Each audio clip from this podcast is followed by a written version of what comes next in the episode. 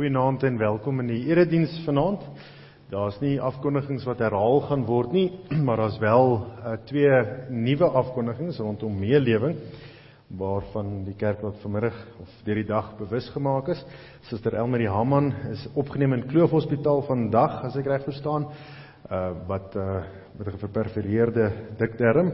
Ons dink in besonder ook aan haar en broeder Jan en hoop dat die behandeling ook goed mag afloop. En dan is Suster Sanette Beer gaan ook môre opgeneem word in die hospitaal vir 'n prosedure. Dis nie aangedui watter prosedure nie, maar ons dink ook aan ons gebede. En baie die hierdie susters uh wat binnekort operasies gaan ondergaan en dat die Here se hand ook oor mag oor hulle uitgestrek gehou mag word.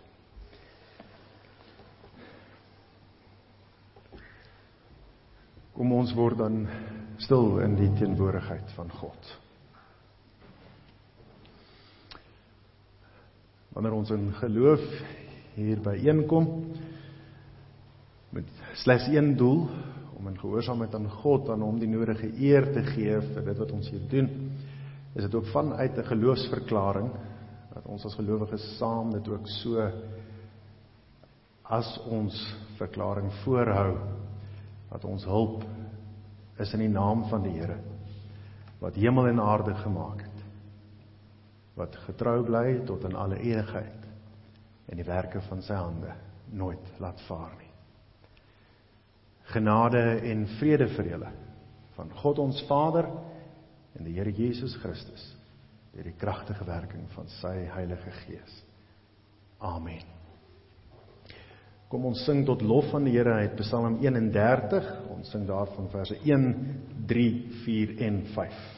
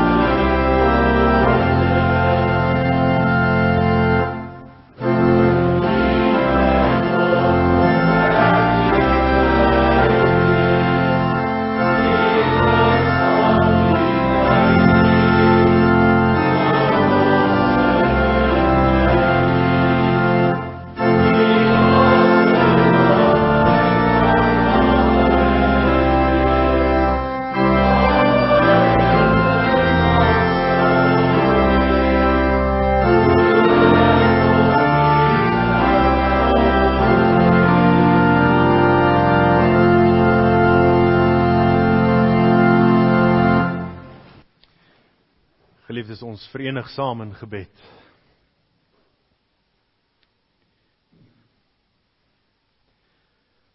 Ons almagtige God en Hemelvader, ons dankie vir al u liefde en genade. Dat ons elke dag en elke oomblik van ons lewe veronderstel is om gekonfronteer te word met u majesteit, u heerlikheid en u teenwoordigheid. Maar dat ons vanweë die swakheid van ons eie vlees, ons eie sondige natuur, die gedruis van hierdie wêreld, die verlustiging waarin die Satan en sy magte is. Dat ons geneig is om u mis te kyk. Dat ons geneig is om verstrengel te raak in onsself, ons eie omstandighede, ons denke. 'n gemoed wat soms swaar op ons rus. Ja, dat die geraas van hierdie wêreld ons ore so besig hou dat ons nie hoor wat U vir ons sê nie. Dat ons eie sondige natuur ons hart versluier maak om te besef dat U ons in genade aansien, dat U ons liefhet.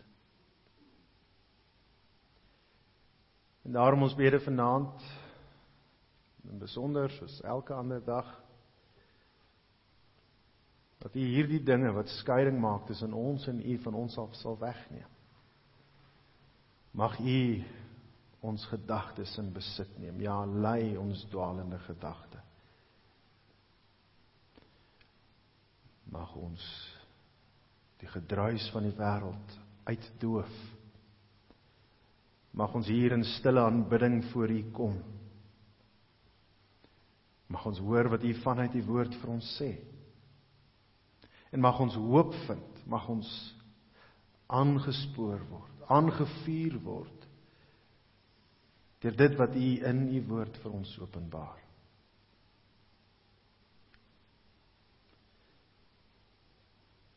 Here, dit is nie bloot 'n bede net vir vanaand in ons erediens nie, maar werklik vir elke dag en elke oomblik waarin ons leef.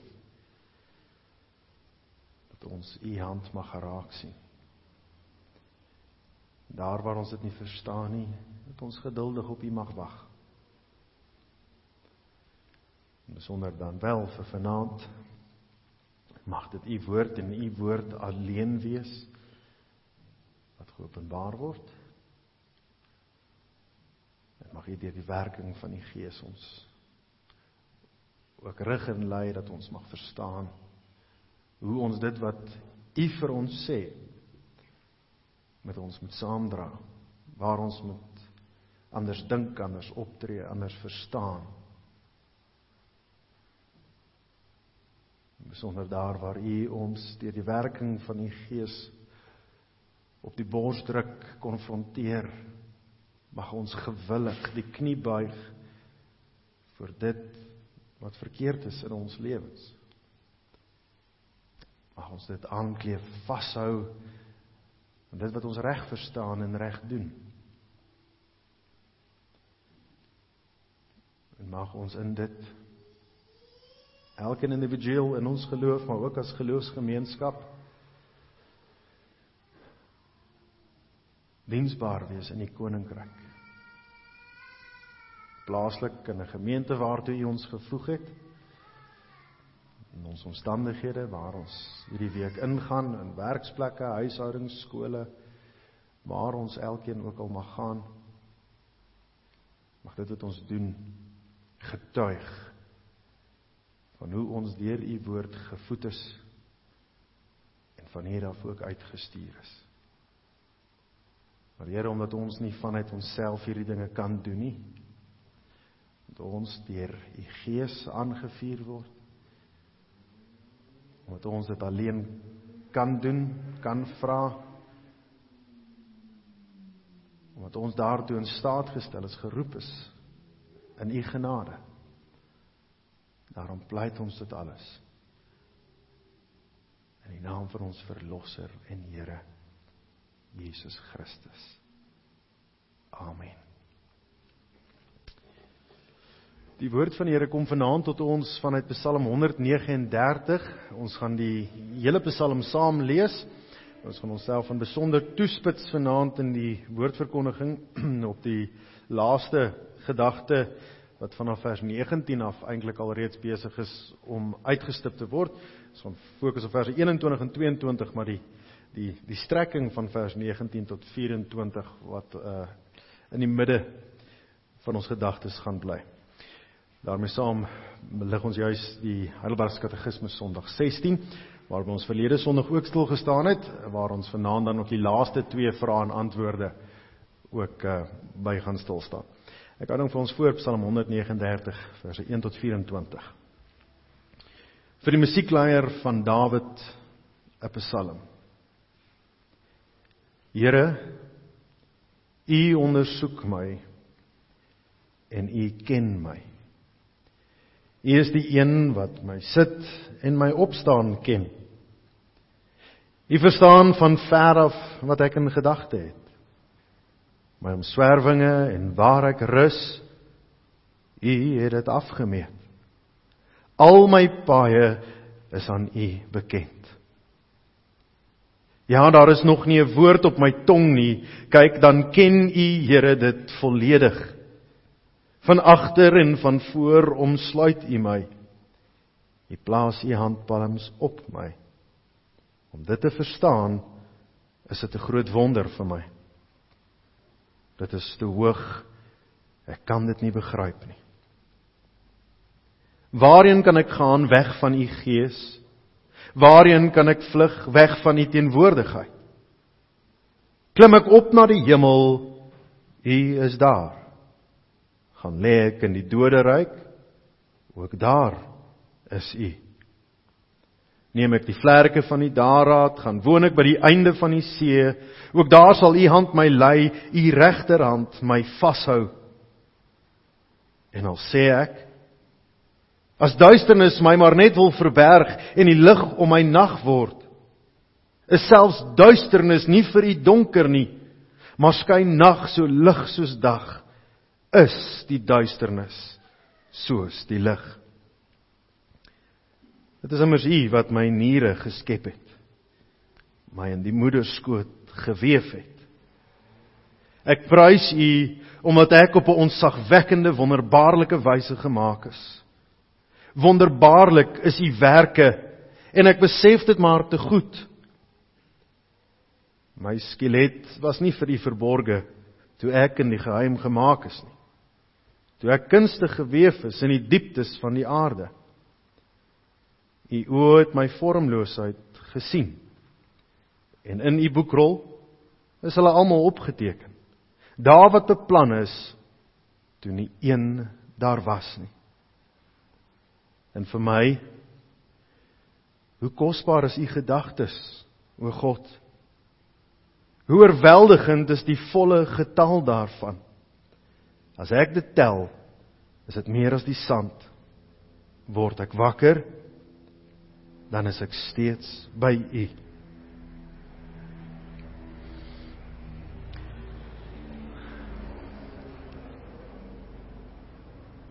As U, o God, goddeloses maar wou ombring.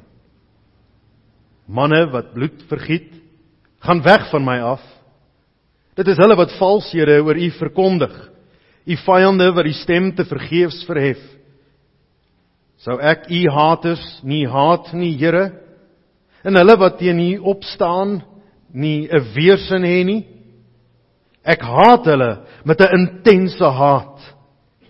Vyande het hulle vir my geword.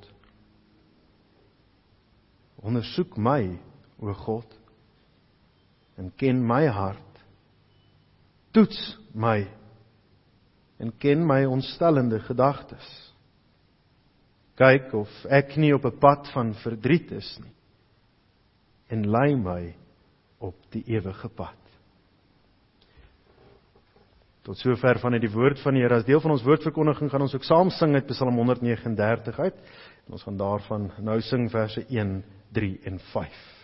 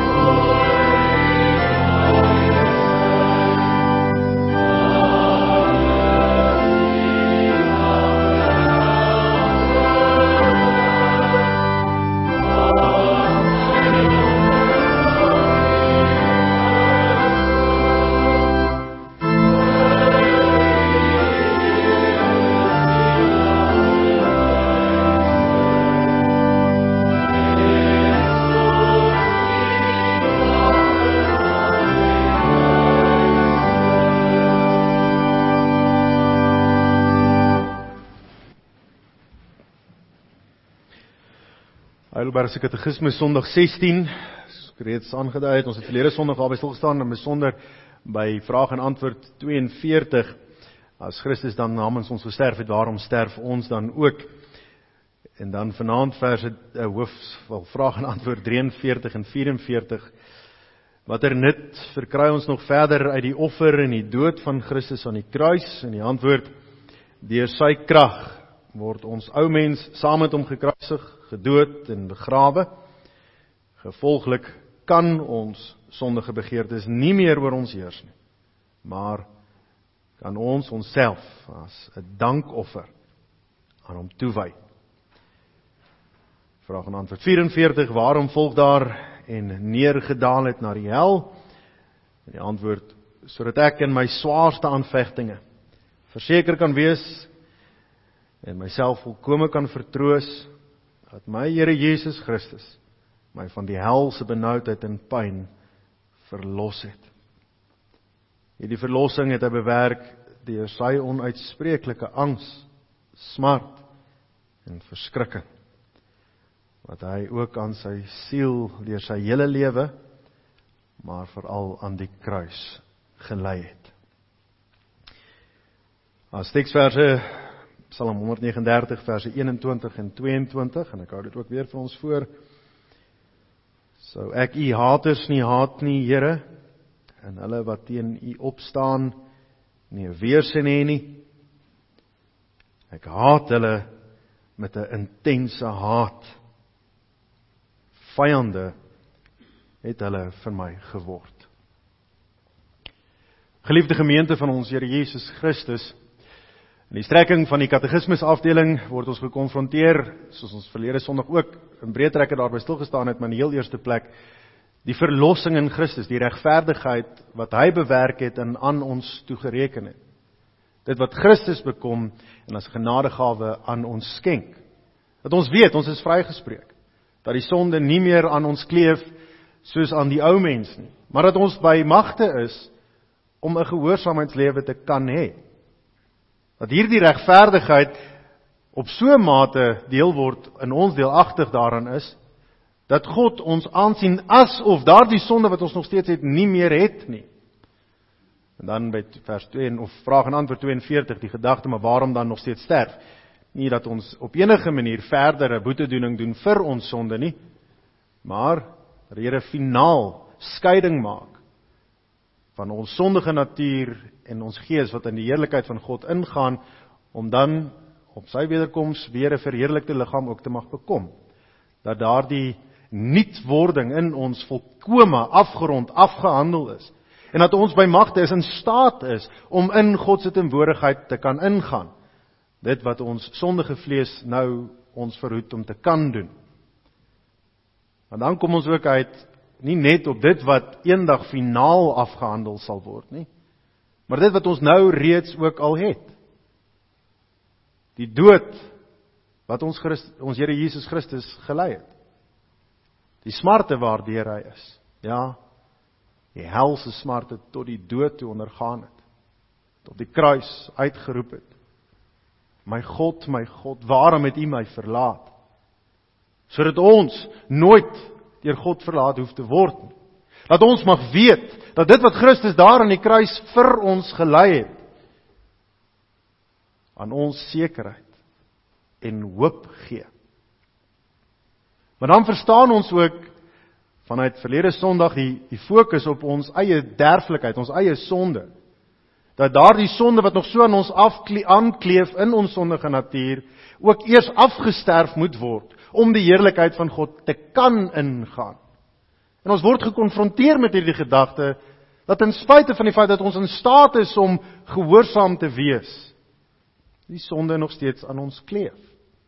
Ja, dat selfs gelowige mense, diep gelowige mense nog steeds foute begaan. Dat ons nie volmaak is nie. Dat ons geneig is om God en ons naaste te haat dat ons geneig is om ongehoorsaam is te wees aan die Here. Ons geneig is om die vir wie ons lief is te na te kom. En juis hiervoor word dit aan ons geopenbaar, uitgestip duidelik gestel, het Christus gesterf. Dat ons al ten spyte van die feit dat ons verlos is, vrygespreek het, losgemaak is van die sonde, nog steeds sonde het. Dat ons daardie sonde nie toegereken sal word nie. En dat Christus hierdie helse smarte verduur het sodat ons die ewige lewe mag beerwe. Geliefdes, dan word ons gekonfronteer met dit om na ons eie lewe te kyk en ons eie sonde te mag verstaan binne hierdie konteks. Die hervormer Calvin beskryf ons sonde op so 'n aangrypende manier. Hy sê die, die sonde waarin ons vandag nog steeds volhard geneig is om te volhard. Die sonde wat ons geneig is om nog steeds te doen dit besef daarmee gekonfronteer word, maar nie daarmee breek nie. Dat dit asof is ons as gelowiges is wat by herhaling weer 'n spyker deur die vlees van Christus indryf. Dat die manier waarop ons en waaroor ons aan sonde dink elke keer wanneer ons geneig is om teen die vrug van die Gees in te gaan, daar waar liefde, vreugde, vrede, geduld, nederigheid by ons ontbreek, dat ons in daardie oomblik herinner moet word dat daardie daad van sonde ek is wat 'n hamer optel in Christus aan die kruis vasnaal. Wat wie ons is wat ons geneig is om te doen Die rede is dat Christus aan die kruis hang. En vandaar hoor ons hoe die Here by monde van koning Dawid in Psalm 139 vir ons iets van 'n ingesteldheid teenoor die sonde openbaar. Koning Dawid wat in verwondering voor die Here staan met wie hy is wie die Here hom gemaak het om te wees. Die intriges van kindergeboorte. Hoe 'n moeder skoot aan mekaar gewewe is. En dat daar geen gedeelte van sy lewe is wat ooit losgemaak kan word van wie God is nie. Ja, hy beskryf dit ook so dat selfs al gaan hy deur die dal van donker skare in Psalm 23 sal hy nie vrees nie, want dit maak nie saak waar hy gaan nie. Hy is in die teenwoordigheid van God. En dan hier in vers 9. Ja, al gaan ek ook die doderyk in. Selfs daar kan ek God nie ontvlug nie, want ook daar is U. Geliefdes, dit is iets waarmee ons gekonfronteer word in 'n sekere sin in in die wêreld waarin ons leef. Waar daar talle is wat wegvlug van God en ons besef dat almal nie uitverkies en verlos is nie. Maar ons hoor die roepstem van die ateëste wat uitroep en uitdagelend God koggel. Sê maar daar is nie iets soos 'n God nie. Hulle sien hom nie en hy bestaan nie. Maar in dit wat koning Dawid hier beskryf, hoor ons iets dat alhoewel hulle nou nie rekenskap met God hou nie, sal hulle in die doderyk wel. Iets wat koning Dawid beskryf om te sê al gaan ek in die doderyk ook daar is God om weg te vlug van God in hierdie lewe is iets wat mens jouself kan bluf mee waarmee jy gaan wegkom. Maar dat jy met God gaan rekening moet hou iewers al is dit in jou sterwe is 'n realiteit. Maar vir die gelowige nie die gedagte dat ons in die doderyk met God gaan hoef rekening hou nie. Maar dit God is wat in die doderyke neergedaal het by wyse van spreuke die lyding en die smarte van die hel verduur het dat hy die doderyk ingegaan het en oorwin het sodat ons mag leef in staat om gehoorsaam te wees Omdat nie net die dood nie, maar ook die hel alreeds oorwin is vanuit 'n geloofsperspektief. Dat ons in lewe en in dood rekenskap hou met God. In lig en duisternis. Of ons die hemele of in die aarde of tot in die doderyk toe neerdal. God is die een met wie ons moet rekening hou. En vandaar dan hierdie amper totale wysiging in strekking wat ons in die Psalm kry. Die oomblik wanneer Dawid gekonfronteer word met wie God is en die omvang van wie God is. En dat ons geen manier op enige plek en enige faset van ons lewe van God kan ontvlug nie. Wie hy is, waartoe hy ons roep. Dat hy die sterk standpunt inneem. En sê maar wanneer ek dink aan goddeloosheid, hier staan baie direk die goddelose, hulle wat misdrywe begaan. Maar kan ons vanuit 'n Nuwe Testamentiese perspektief dit juis so verstaan as die dade van goddeloosheid om nie die son daar nie, maar die sonde in die sentrum hier te plaas. En hy gebruik die woord, die ekstreme woord ek haat dit met 'n uiterste haat. En juis om dit lank te verstaan vanuit 'n Nuwe Testamentiese perspektief, dat ons Here Jesus dit self gesê het, maar selfs ons vyande moet ons nie haat nie. Maar ons moet met ons vyande op 'n bepaalde manier omgaan. En daarom verstaan ons dit in hierdie terme nie om ateëste te haat nie.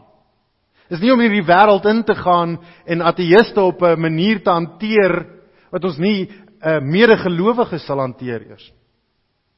Die gedagte dat ons hier gekonfronteer word nie met die persoon nie, maar met die daad.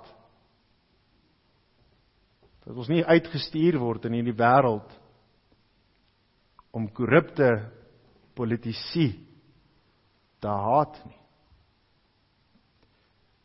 Nie om kriminele in ons spervuur te plaas en te sê ek is geregtig daartoe om skelms, moordenaars, bedrieërs en leenaars te haat nie. Ons word gekonfronteer met die realiteit dat dit die sonde is wat in die sentrum geplaas word. Sonde wat in perspektief geplaas word in die konteks van die prys wat daarvoor betaal is. Dat Christus aan die kruis gesterf het daarvoor. En dit wek ons daartoe op om te verstaan dat ons nie op enige manier 'n uh, diplomatisiese verhouding met die sonde kan hê nie. Ja, haat dit met 'n uiterste haat. Ons kan nie ligtelik omgaan met die sonde nie. Nie in ons eie lewe nie, maar ook nie so in die lewe van ander nie. Nie om die persoon in die sentrum van ons dryf en vuur en die heilige toren van God te plaas nie, maar die gedrag waarmee ons op geen manier kan saamgaan mee nie. Om ons so ver moontlik menslik gesproke kan te distansieer van dit wat verkeerd is. Nie om op die afgrond van die dood te gaan rondwandel nie, maar om die oomblik wanneer ons dit wat sonde is geïdentifiseer het en verstaan om sonde te wees, dat daar geen diplomatie by ons mag bestaan daar rondom nie. Dat ons nie kan neutraal staan rondom sonde nie. En geliefde broer en suster, dit waarmee die katekismes ons konfronteer en waarteen koning Dawid te velde gaan, is juis die gedagte van wat Christus betaal het sodat ons nie in enige manier verbind kan word aan die sonde nie. Christus het gesterf sodat ons mag lewe. Hy is gemartel in die angste van die hel tot die dood toe ondergaan sodat ons onsself mag distansieer van die sonde. Geliefde broer en suster, wanneer ons gekonfronteer word met hierdie feit, met die gedagte dat Christus moes doodgaan smarte van die hel moes verduur sodat ons met die sonde kan breek. Dan kan ons tog nie op enige manier 'n neutrale of 'n diplomatisiese verhouding met die sonde hê nie. Hebreërs 10 stel dit vir ons dan so van vers 27 om vir ons te sê en wanneer die sonde aan ons uitgewys en geopenbaar is deur die woord en gees van God ons weet dit wat sonde is is sonde. En ons breek nie daarmee nie. Dan is daar geen meer offer wat vir daardie sonde kan betaal word.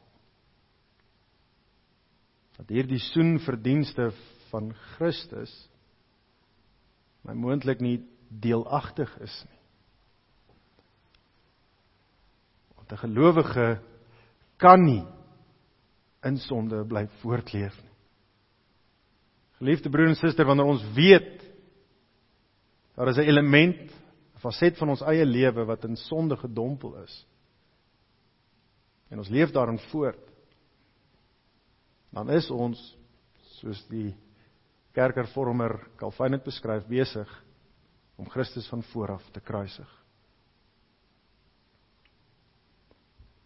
En dit is juis die strekking van hierdie Psalm in die slot dat wanneer Dawid te velde gaan teen die sonde om dan ook in absolute nederigheid en sagmoedigheid voor die Here te kom en te sê maar Here ken my. Ken my ontstellende gedagtes. En hoor ons al reeds iets van hierdie beginsel van al eers die balk uit jou eie oog voordat jy die splinter in iemand anders in gaan soek Dit is maklik om in die wêreld uit te hardloop en almal anders se foute vir hulle uit te wys. Is ons bereid om ons eie sondes so hard te oordeel as die sonde van ander? Dink maar net self aan die lewe van Dawid. Die wyse waarop die profeet Nathan hom gekonfronteer het met sy eie sonde. Waarin hy Dawid die geleentheid gee eers om die beginsel aan te spreek. Die sonde aan te spreek met Batsheba dat dit verregaande is dat 'n ryk man 'n arm man se skaap by hom sal afrokkel. En om dan vir hom sê maar Dawid, jy is die man. Wanneer ons dan vanuit hierdie perspektief, soos die Here dit ook aan Dawid en moontlik gedeeltelik by monde van die profeet Nathan aan hom geopenbaar het, dan wanneer ons nadink oor ander se sonde, wanneer ons die sonde wil haat met 'n uiterste haat, dat ons nie met 'n ander gewig, ander maat sal meet in die lewe van ander as in die lewe van ons eie nie. Geliefde broer en suster, hierdie uiterste haat vir die sonde wat ons moet hê, dit moet so wees. Maar nie slegs in die gebrokenheid van die wêreld daar buite nie. Maar die vertrekpunt is in ons eie lewe. Ons moet standpunt inneem. Ons kan nie daarvan af wegskram nie. Ons kan nie weghardloop asof om neutraal te wees oor dit wat derglik is in die oë van die Here nie. Maar geliefde broer en suster, as as hierdie haat vir die sonde nie by onsself begin nie, dat ons in die vertrekpunt daarvan. Die Here vra om ons te ondersoek, om ons te deurgrond, om my gedagtes, my sonde vir my uit te wys nie. Dan is dit die vraag: Is dit morele hoogmoed? Of is dit werklik geloof wat maak dat ek 'n standpunt inneem teen dit wat verkeerd is? Maar wanneer ons bloot vanuit 'n morele vertrekpunt standpunt inneem teen die sonde, dan is ons nie besig om te arbei in die koninkryk van God nie. Dan kies ons die kant op grond van dit wat God van homself aan ons openbaar nie. Dan is ons vertrekpunt nie die verlossing in Christus nie, maar 'n moraliteit wat daar selfs in 'n sekere sin in die wêreld te vind is. Maar wanneer ons vanuit geloof van die verlossing in ons Here Jesus Christus. Openbaring van sy woord, deur die werking van sy Gees. Elke dag ons eie lewe bly ondersoek. Onsself in die heel eerste plek onder die vergrootglas plaas. Ons eie lewe wil meet aan die hand van dit wat God geregtigheid noem. Alleen dan kan ons begin oorweeg, daaroor nadink om ander son ander se sonde te wil aanspreek. Maar natuurlik is dit ook 'n wederwysige gesprek. Want wanneer ons sê ons is lief vir die Here, dat liefde vir God gehoorsaamheid aan sy woord is, dat hierdie benadering tot die haat van die sonde die natuurlike uitvloeisel daarvan is. Want as ek God liefhet, haat ek die sonde. As ek die sonde liefhet, haat ek vir God. En daarom is dit ook die uitvloeisel van hierdie verhouding, hierdie liefdesverhouding met God om hierdie ywer te hê om gehoorsaam te wees aan sy woord. En wat is liefde tot my naaste dan? Om daar waar my naaste die gehoorsaamheid aan die Here afskeep, ontbreek wat 'n daad van haat teenoor God is, ook om hulle aandag te bring. Dat die grootste daad van liefde teenoor my naaste mag wees om hulle daardie treetjie nader aan die Here te bring. Maar om ook gereed te wees om self aangespreek te word oor dit wat by my ontbreek. Geliefde broer en suster, die hart van die katekismus afdeling, die gedeelte waarby ons stil vanaand staan, is juist dit. Dat die dood wat Christus gesterf het, was dat ons mag lewe. Die helse smarte wat hy verduur het, dat ons die ewige lewe mag kry, maar dat ons mekaar ook in heiligheid daartoe mag begelei. Dat ons mekaar mede aanspreeklik hou hier binne. Want liefde vir God is om die sonde te haat. Iets wat ons in onsself ook elke dag in sal val. Nie in staat is om te doen nie. Want daarom voeg die Here ons ook in geloofsgemeenskap saam. Daarom moet ons mekaar lief hê. Daarom moet ons mekaar op hierdie pad van heiligmaking ook aanspoor, ondersteun daar waar dit nodig is ook teregwys. Nie met 'n aansporing van ek haat hulle met 'n uiterste haat nie. Maar omdat ons die sonde haat met 'n uiterste haat. En omdat ons die Here liefhet met 'n uiterste liefde. Mag ons daarom vanuit ons liefde vir God, gehoorsaamheid aan sy woord, mekaar ook in liefde sagmoedigheid, nederigheid, die waarheid bedien om saam so ook in heiligheid teenoor die Here te mag bly groei. Amen. Kom ons dank saam.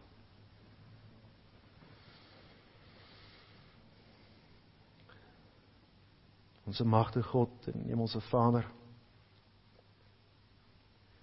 Ons dankie dat ons vanaand weer kan stil staan vir die kruis van ons Here Jesus Christus. Dat ons sy dood in ons koue mag neem.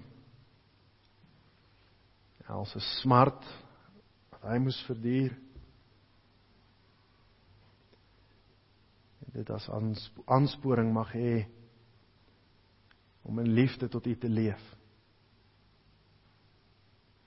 Ja, dat ons elke dag en die sonde hoe langer hoe meer mag bly breek. Dat ons U sal lief hê en die sonde sal haat. Dat ons aktief die sonde kan haat om U daardeur te eer en lief te hê. Mag ons ons omring ook met opregte liefde Mag ons ons omring met ware broers en susters in die geloof. Mag ons saam op hierdie geloofspad reis en mekaar ook in verantwoording teenoor U en liefde vir U ook meer aanspreekliker. Here, maar skenk ons ook die nodige wysheid hiertoe. Die nodige geduld. Die nodige onderskeidingsvermoë dat ons in die eerste plek ook na ons eie lewens mag kyk.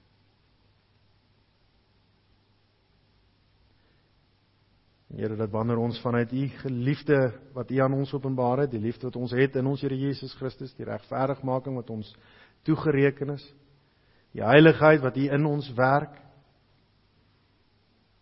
mag ons werklik in elke element van hierdie soeke na na heiligheid en om in die sonde te breek u en u alleen voor oë hou. dat dit nie gaan oor om mekaar te na te kom mekaar te verkleineer of onsself op enige manier te probeer verhef maar mag ons in ons heiligheid as geloofsgemeenskap u voor oë plaas aan u die nodige eer gee ja in al vir alle fasette van ons lewe, maar in besonder ook so as geloofsgemeenskap. Mag ons as die liggaam van Christus hier plaaslik nie ons hoof weer aan die kruis vasnaal nie. Maar ons hoof verheerlik as ons koning en verlosser in elke daad van liefde teenoor U, liefde vir U en liefde teenoor ons naaste. Ons dankie dat ons hierdie geloofsreis mag aandurf in hoop en verwagting. In sekerheid. Want dit is ook U wat hierdie goeie werk in ons begin het wat dit eind uit sal volbring.